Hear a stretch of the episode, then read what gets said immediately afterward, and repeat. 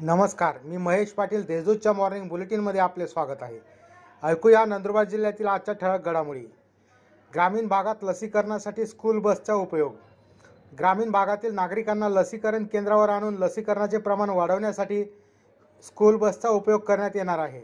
या उपक्रमाचा शुभारंभ जिल्हाधिकारी डॉक्टर राजेंद्र भारुड आणि मुख्य कार्यकारी अधिकारी रघुनाथ गावडे यांच्या उपस्थितीत झाला. जिल्हाधिकारी कार्यालयात झालेल्या या कार्यक्रमाला शिक्षणाधिकारी म मच्छिंद्र कदम डॉक्टर राहुल चौधरी आदी उपस्थित होते. नवापूर तालुक्यातील लसीकरण कार्यक्रमाला गती द्या जिल्हाधिकारी यांचे निर्देश. नवापूर तालुक्यातील लसीकरण कार्यक्रमाला गती देण्यात यावी. फिरत्या पथकामार्फत गाव पातळीवर ग्रामपंचायतीच्या सहकार्याने लसीकरण शिबिरांचे आयोजन करण्यात यावे असे निर्देश जिल्हाधिकारी डॉक्टर राजेंद्र बारोड यांनी दिले. नवापूर येथे आयोजित आढावा बैठकीत ते बोलत होते.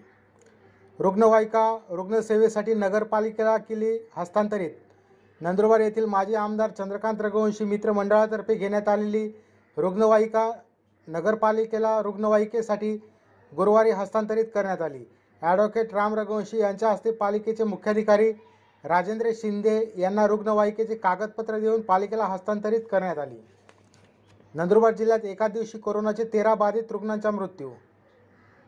नंदुरबार जिल्ह्यात काल एकाच दिवशी कोरोनाचे तेरा बाधित रुग्णांचा मृत्यू झाल्याने खळबळ उडाली. अवघ्या महिन्याभरात रुग्णांच्या मृत्यूचा दर वाढला आहे. तसेच दिवसभरात दोनशे तेरा जण पॉझिटिव्ह आले आहेत. नंदुरबार येथे युवकाकडून विदेश दा दारूच्या बाटल्या जप्त. नंदुरबार शहरातील जुनी सिंधी कॉलनीत राहणाऱ्या पाचचारी युवक रेल्वे स्थानिक गौतम नगर परिसरात अवैधरित्या विनापरवाना विदेशी दारूची वाहतूक करीत होता.